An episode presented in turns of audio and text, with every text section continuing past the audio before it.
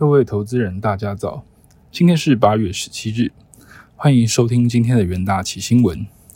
首先带您看到昨晚美股盘后的消息，受惠于沃尔玛、家得宝、财讯等喜讯的影响，投资人8月16日风险胃纳提升，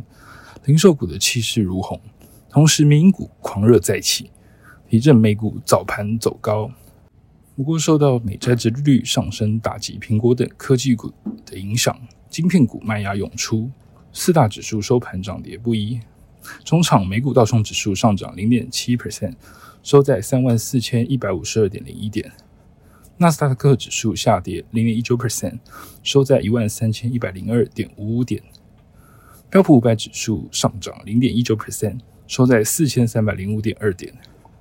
费城半导体指数下跌 1.03%， 收在 3045.6 点。在数据方面，美国7月新屋开工数据月减 9.6% 至 144.6 万户，低于市场的预期，为2021年2月以来的新低，也凸显房市需求回落，建筑商库存增加而进行业务等调整。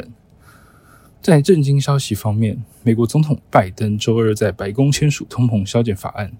此举象征拜登政府和民主党在期中选举前取得重大的胜利。市场目前正静待周三的美国联准会会议纪要，以了解联准会对于经济和通膨前景的评估，以及货币政策动向的线索。接下来看到能源盘后的部分，原油期货价格8月16日持续收低。此前中国疲弱的经济数据令全球经济前景承压，以及伊朗核子协议草案等发展，将西德州原油价格推至1月下旬以来最低的收盘价。在伊朗重返核协议的方面，根据 Politico 报道，伊朗对欧盟提出协议草案作出回应，表示其有保留意见，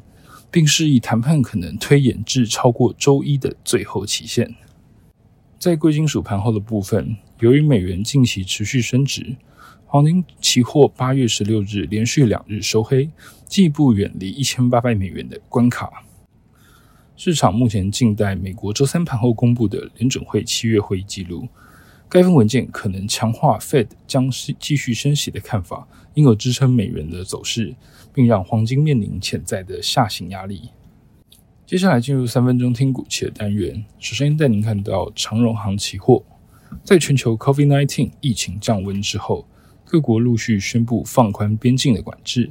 展望客运的后市，在全面开放观光之后，压抑近3年的观光旅游成长潜力，渴望带动2023年客运市场迎来强劲的需求。在2022年底至2023年初，航空业有机会迎来观光潮，渴望推升客运价量齐扬，有利航空公司营运持续向上。接下来看到友达期货，中国四川省8月15日召开电力保供调度会，宣布启动3级保供电调控措施，迫使工业用电厂商将停产6天，其中包含 LCD 面板龙头京东方与惠科。在中国面板供应商受到冲击之下，台系面厂有望受惠。2022年面板厂受到市场需求不振的影响，导致营运表现不如预期。如今中国面板厂被迫停产，渴望缓解面板市场供过于求的现象。接下来看到中信金期货，银行为主体的中信金控受惠于国内外央行持续升息带动利差扩大的因素影响，预期净利息收入将显著提升，且放款业务动能成长强劲，银行本业稳健成长，下半年获利将可持续受惠于升息利多带动而上升。